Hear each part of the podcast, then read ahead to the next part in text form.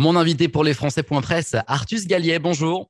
Bonjour. Merci de nous accorder cette interview en tant que candidat euh, Les Républicains pour les prochaines législatives, celles qui auront lieu juste après les présidentielles, juste avant l'été, sur la circonscription euh, Royaume-Uni, Irlande et pays euh, scandinaves. Vous êtes installé à Londres et on va vous demander justement depuis quand vous êtes installé à Londres, votre ancrage en tant qu'expatrié au Royaume-Uni et pourquoi vous connaissez bien ce, ce territoire et la communauté des, des francophones installés euh, au Royaume-Uni et puis euh, plus globalement en Irlande et, dans les pays scandinaves, votre peut-être future euh, circonscription Merci beaucoup. Alors précision, donc c'est les pays scandinaves, c'est aussi les pays baltes et l'Islande, voilà, pour compléter la, liste des pays. Alors de mon côté, j'ai un parcours assez atypique, effectivement. Donc je suis né en Inde, j'ai vécu là-bas près de six ans, j'ai vécu à Bruxelles pendant, pendant très longtemps aussi, j'ai vécu à, à Montevideo en Uruguay dans le de mes études, et alors évidemment le, Royaume-Uni, où je suis arrivé en 2010, euh, tout d'abord pour finir mes études, et puis j'ai fait comme, euh, comme beaucoup de Français, en théorie, euh, je devais être là-bas juste un an, et puis j'ai fini par rester. Donc je dirais que je suis un, vrai Français de l'étranger, mais pas de ceux qui ont coupé le cordon avec la France. J'aime profondément mon pays, je suis patriote, et c'est ce qui me pousse véritablement à m'engager politiquement, non seulement pour aider à redresser la France, mais aussi pour permettre aux Français de vivre vraiment euh, libre et dignement. Alors évidemment, le Royaume-Uni, j'ai un ancrage profond avec ce pays, je l'aime beaucoup, son histoire unique, sa culture, sa, personnalité. Euh, je pense que c'est un pays, et ça tous les Français du Royaume-Uni vous le diront, qui vous fait confiance et qui vous donne des opportunités. Ça peut paraître euh, surprenant comme message dans le contexte du Brexit, mais c'est la réalité. Et c'est pour ça que des centaines de milliers de Français sont allés s'établir au Royaume-Uni. Alors j'ai travaillé près de six ans pour la Banque d'Angleterre, euh, donc en, régulation financière. Et euh, déjà en soi, c'était un honneur de, travailler pour cette euh, institution, mais j'ai aussi eu l'honneur de représenter le Royaume-Uni dans des relations, dans des, réunions internationales. Alors évidemment à un niveau technique sur des questions de régulation financière, mais véritablement quand un pays qui n'est pas le vôtre vous fait une telle confiance, ça marque. Eh bien, c'est ça, euh, le Royaume-Uni, pour moi. Et alors, depuis, quoi, depuis quatre ans maintenant, je suis engagé euh, aux côtés de Xavier Bertrand et de la région Hauts-de-France euh, pour chercher à éviter les conséquences néfastes du Brexit avec le retour des contrôles et autres, mais aussi surtout pour préserver vraiment les liens entre le Royaume-Uni et la France. Ce qui me semble absolument fondamental, d'où mon, activisme un petit peu des, deux côtés de la Manche parlons du, Brexit et plus globalement de ces difficultés de se déplacer d'un côté euh, à l'autre de la Manche. Quel contraste avec euh, l'ère, pardon, l'ère François Mitterrand avec l'ouverture du tunnel sous la Manche. on est maintenant dans une situation où le Royaume-Uni ne fait plus partie de l'Union européenne. Vous avez parlé de contrôle. La Covid-19 a rajouté également son lot de restrictions. Et puis je vais même aller plus loin. On a aussi ce problème d'immigration avec à chaque nouveau drame, à chaque nouveau problème à Calais ou dans le, nord de la France, eh ben, son petit lot de, petites phrases politiques sur le fait que euh, bah, le Royaume-Uni euh, se lave les mains de ce qui se passe côté euh, français sur le terrain de, l'immigration. Comment vous vivez ça, vous, de, l'intérieur? Vous aimez les Britanniques autant que les Français, vous l'avez dit. pourtant, les relations, on en a c'est même pas une impression, on le voit bien, elles se dégradent. On l'a vu avec les quotas de pêche également. Oui, alors justement, le, Brexit, je pense qu'il faut revenir vraiment, à euh, ce que cet événement constitue euh, sur le plan politique. Évidemment, je le regrette, euh, mais il faut l'accepter. Et il ne faut surtout pas donner de leçons aux Anglais.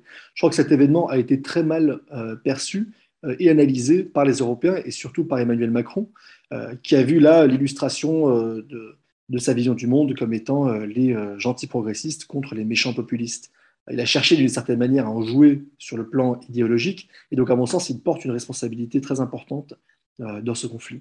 Et ce, alors que le Brexit, c'est avant tout un cri du cœur d'une majorité du peuple britannique qui a perdu à la mondialisation, notamment avec la crise financière de 2008 euh, et, les suites. Beaucoup de territoires, beaucoup de personnes ne se sont toujours pas remis de cette crise qui a eu un impact très profond sur l'économie britannique. Euh, une population britannique qui voient ces villes et ces territoires désertés au profit de Londres, des gens qui sont attachés à leurs racines, à leur vie locale, à leur culture, à leur identité. Et quelque part, qui sommes-nous pour les juger? Je dirais. Les insulter en les traitant de populistes, comme le font les soutiens d'Emmanuel Macron, à mon sens, c'est faire preuve d'un véritable mépris social. Le résultat, il est désastreux, puisque la relation franco-britannique est à son pire niveau depuis très longtemps, depuis, alors on ne sait pas jusqu'à quand remonter, mais en tout cas depuis avant euh, l'entente cordiale de, 1904 sans doute, et ça se traduit sur ça se traduit à tous les niveaux. Vous l'avez mentionné sur la question de la pêche, sur la question du, commerce, des, migrations, avec les drames que l'on voit dans la Manche, ou même sur les relations internationales en, général. Et c'est vraiment dramatique parce que je, je, crois personnellement à l'amitié franco-britannique et je pense, enfin je suis convaincu qu'elle peut nous aider à faire énormément entre nos deux pays. Il faut donc en finir avec cette guerre froide et rétablir des relations qui soient vraiment dignes de nos deux pays, qu'on puisse avancer sur la coopération scientifique, culturelle, universitaire, technologique, en matière de défense, qu'on puisse une bonne fois pour toutes résoudre cette guerre de la pêche euh, qui est absurde. Les pêcheurs euh, français ont évidemment le droit de continuer d'aller dans les eaux euh, britanniques, c'est ce que dit l'accord de, commerce et de, libre-échange. Autant le gouvernement britannique ne, ne délivre pas les, licences, pardon de vous interrompre, euh, euh, Artus, euh, Artus Gallier, mais vous parlez de guerre froide, moi j'avais parlé de, relations dégradées, allez, allons-y, relations délétères, vous parlez de guerre froide, vous dites qu'il ne faut pas traiter de populistes les Britanniques, moi je ne les ai pas traités de populistes, vous dites c'est le, le, candidat Macron et ses soutiens qui, qui parlent comme ça, moi je vous interroge sur votre sentiment de voir ces relations se dégrader et qu'est-ce qu'on peut faire pour justement qu'elles redeviennent, qu'elles redeviennent agréable, apaisé et qu'il puisse y avoir une vraie coordination sur les problèmes de la pêche, sur les problèmes d'immigration C'est ça ma question. Alors, le vrai problème, c'est qu'actuellement, on est dans une logique de tit for tat, comme disent les, Britanniques. C'est du, coup pour coup. C'est-à-dire, euh, il y a un côté qui donne un coup, l'autre qui le rend. Et finalement, euh, on, a un conflit sur un sujet qui se, qui se traduit par un conflit sur un autre sujet, puis sur un autre sujet. Et en fait, c'est pour ça que pour moi, si on prend les sujets de manière isolée, on s'en sortira pas. Parce que oui, on, a des sujets euh, communs, je, l'ai mentionné, sur la pêche, sur la migration, sur, le commerce. Et tant qu'il y aura cette capacité de, représailles, entre guillemets, sur d'autres sujets, on s'en sortira pas. C'est pour ça qu'il faut un, big reset, vraiment un, nouveau départ, un New Deal, appelez-le comme vous voulez, euh, mais qui passe par du dialogue politique et par une volonté politique commune des, des deux côtés. Euh, ça peut être un nouveau traité, je ne sais pas quelle forme ça prendra, mais en tout cas une volonté politique d'en finir une bonne fois pour toutes avec tous ces conflits, de chercher à tous les régler, et je pense qu'ils ne pourront être réglés que de manière conjointe, et c'est que ça qui nous permettra après d'avancer sur tous les aspects beaucoup plus positifs sur euh, l'éducation, sur les échanges de professeurs, les échanges universitaires, euh, comme j'en ai, comme j'en ai parlé, la coopération scientifique, technique. Euh, il nous faut un nouveau grand projet industriel. il y avait le Concorde à l'époque. bon, son, son, son, destin n'a pas été très, euh, très opportun finalement, principalement pour des raisons commerciales, mais euh, je pense qu'il faut un grand, ou plusieurs grands projets comme ça pour la France et le Royaume-Uni pour, que nous puissions avancer, parce que nous sommes des, pays qui ont énormément ensemble et qui pouvons réaliser énormément de choses ensemble. Je suis étonné de votre réponse. Je pensais que vous allez me dire le problème, c'est Emmanuel Macron et c'est un mauvais négociateur euh, additionné au, caractère bien trempé de Boris Johnson. C'est pour ça que le courant ne passe plus. Vous nous faites une analyse plus globale et, plus fine. La question me surprend, mais elle me permet d'enchaîner sur la présidentielle. Vous êtes candidat les Républicains. Euh, Valérie Pécresse, Emmanuel Macron au second tour, 50-50. Alors, c'est que la marge il y a une marge d'erreur. Et puis, ce ne sont que les gens qui sont certains de se rendre au bureau de vote. Il est encore un peu trop tôt pour euh, présager. Pour autant, c'est celle qui est la mieux placée pour affronter Emmanuel Macron au second tour. Cette fois-ci, c'est la bonne pour les Républicains Alors, euh, oui. je, veux, juste revenir auparavant pour, terminer sur cette, cette guerre froide entre Macron et Johnson. Je pense qu'il ne s'agit pas de chercher à, rentrer dans une logique de, de, qui a fait quoi. Mais ce que je vois, c'est que euh, le président de la République cherche à en tirer un, intérêt politique. Et pour moi, c'est, dommageable. Et c'est d'autant plus dommageable pour les Français du Royaume-Uni qui, euh, qui, qui, payent les pots cassés de cette relation. Comment ils payent les pots cassés de cette relation? Avec toutes les restrictions sanitaires qui ont été mises en place vis-à-vis des Français du Royaume-Uni et vis-à-vis du Royaume-Uni en général depuis deux ans. On se souvient tous des motifs impérieux, c'était quand même hallucinant en mai 2020, le gouvernement décide que les Français qui sont en dehors de l'Union européenne, et donc les Français du Royaume-Uni, euh, ne peuvent plus rentrer en France sauf motif impérieux. Donc on était dans une situation absurde où un Argentin en Allemagne, un Éthiopien en Italie ou une personne chinoise en, Espagne pouvaient plus facilement se rendre en France du fait de Schengen que des Français du Royaume-Uni pour aller en France, qui est leur propre pays. Je vous pose la question à l'inverse. Euh, Artus Gallier, on avait euh, il y a quelques jours en interview sur le site lesfrançais.press un sénateur euh, de la Haute-Savoie. La montagne est fermée aux, Britanniques. Alors là, ça va se réouvrir, mais uniquement pour les motifs professionnels et les vrais motifs professionnels. Est-ce que pour vous, cette volonté de fermer la montagne française aux Britanniques sur fond de pandémie, c'est une mesure, c'est quoi? C'est une vengeance des quotas de pêche ou l'argument sanitaire, il est réellement là en premier plan? L'argument sanitaire, il n'est pas du tout là. Et effectivement, euh, j'ai parlé des motifs impérieux en 2020, mais effectivement, il y a eu de nouveau les restrictions qui ont, été mises en place à partir de décembre 2021. Motifs impérieux, test, isolement. Alors certes, cette fois-ci, les Français du Royaume-Uni n'étaient pas euh, englobés dans les motifs impérieux. Donc le seul fait d'être français était un motif impérieux et leur permettait de, rentrer. Mais j'ai eu de nombreux témoignages. Il y a plein de familles qui ont renoncé au fait de rentrer en France à Noël à cause de, de toutes ces restrictions, du besoin de s'isoler et, de, de, se faire tester une fois arrivé sur place. Vous prenez une famille avec euh, deux, euh, les, parents et puis les trois enfants, par exemple. Euh, bah, c'est simple, ils vont en France, ils, font les tests, il suffit qu'il y, en ait un seul qui soit, euh, qui soit positif, et puis ils doivent rester euh, isolés une semaine tous ensemble. Donc finalement, beaucoup de familles ont renoncé, donc ça veut dire qu'il y a des familles qui ont qui n'ont pas vu leurs proches à Noël deux ans d'affilée. Et, en plus de ça, il y a le coût des tests. Il y a une personne qui m'a dit qu'il a dépensé 1700 livres de tests rien que sur l'année 2021. Donc c'était, même si les Français n'étaient pas dans les motifs impérieux, c'était désastreux. L'impact a été catastrophique. Et il a été d'autant plus euh, et là, j'en viens à votre question sur, la, montagne en France, euh, sur, le tourisme. Euh, il y a un moment, on a quand même un gouvernement français qui a dit aux, aux, Britanniques n'allez pas dépenser votre argent dans les stations de ski françaises, dans les restaurants et les hôtels en France, allez le dépenser ailleurs, en Suisse, en Italie ou autre. Ce qui, était, ce qui est absurde. Il y a énormément de, commerçants, de restaurateurs, d'hôteliers, de, travailleurs dans le tourisme en France qui dépendent des touristes britanniques. Et eux, on leur a simplement coupé les vivres pendant un mois. Alors, Tant mieux, la décision a été inversée et aujourd'hui ils peuvent venir, mais ça n'enlève rien à l'absurdité de, cette décision.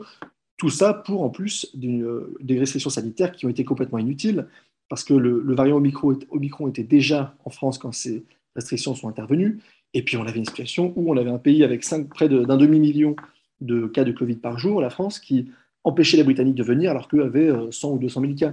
Donc sur le plan sanitaire, ça n'avait aucun sens.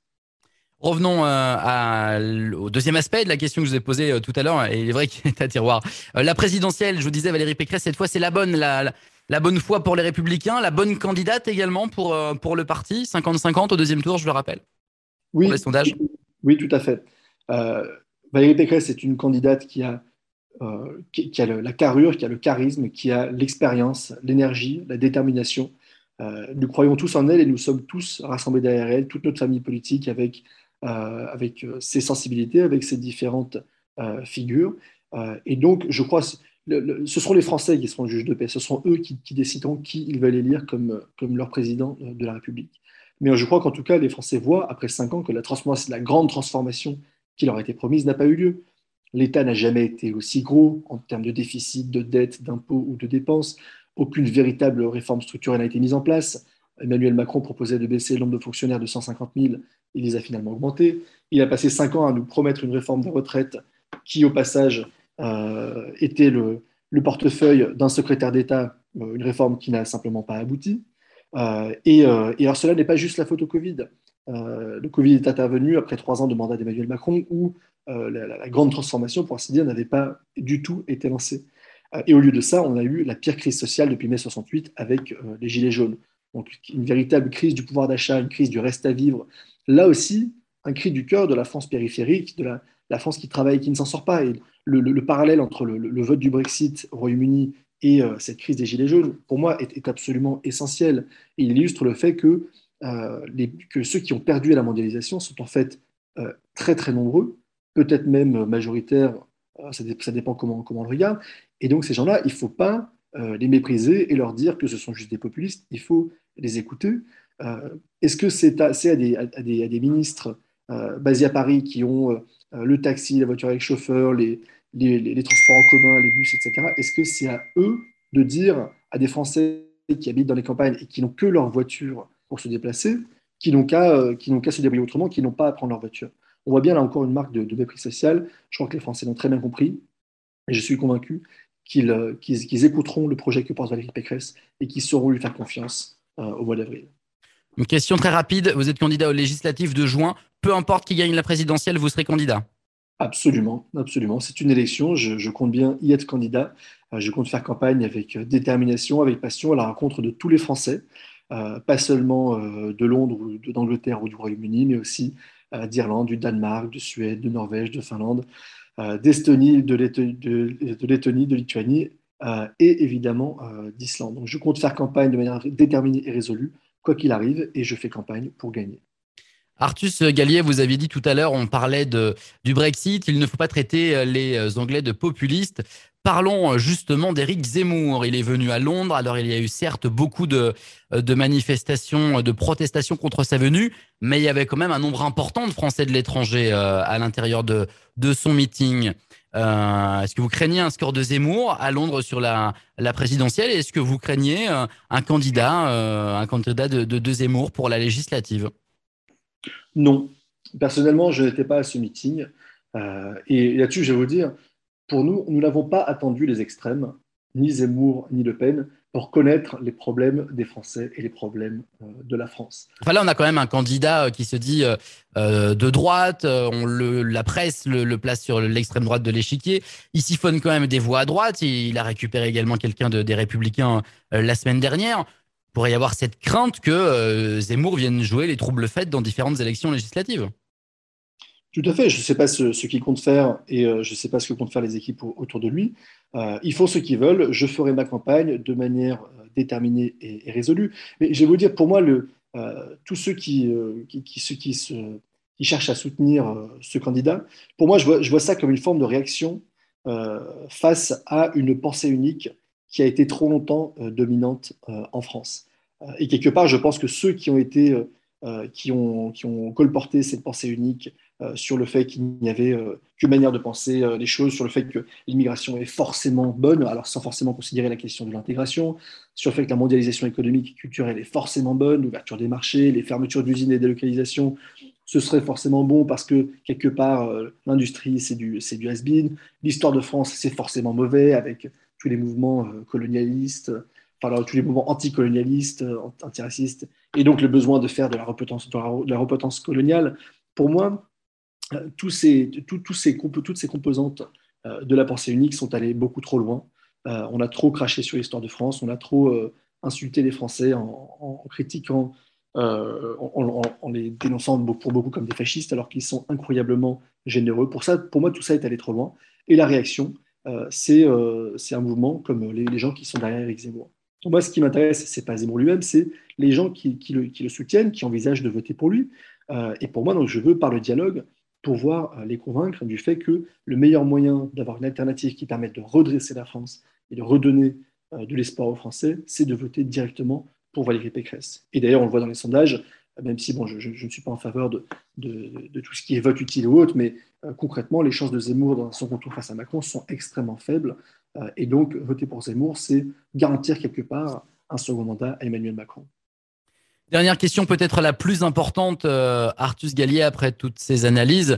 Euh, vos ambitions pour cette circonscription, alors ce sont peut-être pas les mêmes pour les euh, Français de Londres ou les Français du Royaume-Uni que ceux d'Irlande ou du reste de la circonscription. Mais pourquoi vous feriez un bon député des Français de l'étranger sur cette euh, circonscription? Qu'est-ce que euh, vous promettez? Alors, j'aime pas le mot promesse de campagne, mais au final, on en revient toujours à ça. Au bout de trois ans de mandat, peu importe le mandat, c'est bah, le candidat n'a pas tenu ses promesses de campagne. Alors, quelle, quelle promesse allez-vous prendre et tenir, du coup, si vous êtes élu pour, euh, pour ce mandat dans ces problématiques nombreuses de, de cette circo et différentes d'ailleurs selon l'endroit de la circo? Tout à fait. Alors déjà, pour moi, le député des Français de l'étranger, ça doit être un député pour la France, c'est-à-dire euh, faire son rôle de député, son, travail sur l'analyse de tous les problèmes euh, qui affectent la France et la, manière dont on peut les résoudre. C'est aussi un député pour les Français. Donc là encore, euh, analyser les problèmes des Français, pouvoir chercher à y trouver des meilleures solutions. Et c'est aussi un député, évidemment, pour les Français de l'étranger, notamment les Français de, de, sa circonscription, donc pour moi de la, de la circonscription d'Europe du Nord. Évidemment, l'une des questions les plus prioritaires pour tous ces Français, c'est l'éducation. Et pour moi, il y a énormément je, vois qu'il y a énormément de travail qui a été fait ces dernières années pour développer l'éducation en français au Royaume-Uni. Je, constate que ça se fait surtout euh, à Londres. Euh, alors c'est très bien, il faut ces solutions-là. Euh, maintenant, est-ce qu'elles sont suffisantes? Je ne crois pas. Donc pour moi, développer des solutions en français sur tout le territoire, sur toute l'Europe du Nord, pour que tous les Français puissent y accéder, ça sera une priorité. Et je pense que c'est d'autant plus important dans une démarche de bilinguisme avec euh, les, pays, euh, les pays concernés, notamment le Royaume-Uni. Je pense qu'il y a plein de, parents britanniques qui souhaiteraient pouvoir avoir des classes bilingues dans leurs écoles pour que leurs enfants puissent véritablement parler une deuxième langue de manière très fluente euh, une fois qu'ils arrivent à l'âge adulte. je pense que là-dessus, il y a un véritable partenariat win-win à mettre en œuvre. Et après, toute la question de, l'emploi et des opportunités business pour les Français me tient beaucoup beaucoup à cœur. Pour moi, le, député, il doit être véritablement le lien entre l'économie des pays d'Europe du Nord et l'économie française. Il doit chercher à promouvoir l'attractivité de la France pour permettre la création d'emplois en France, donc là encore résoudre des problèmes des Français en France, mais aussi trouver identifier des opportunités pour les Français qui sont euh, en Europe du Nord. Et euh, je crois que ce, rôle, quelque part, de, VRP de l'économie française, euh, il est absolument essentiel et je compte le jouer de manière globale pour que enfin soit pris en compte le potentiel énorme des Français de l'étranger. Ça, c'est quelque chose qui me sidère depuis, depuis toujours, c'est de voir à quel point les, Français de l'étranger ont un potentiel considérable sur le plan économique, culturel, euh, sur le plan humain. Ce sont des expériences de vie qui sont considérables. Ce sont des gens qui sont le lien vivant entre la France et ces différents pays. quelque part, la, vision que le monde a de la France passe pour beaucoup par ces Français d'étranger. Et finalement, est-ce qu'on on valorise véritablement ce potentiel?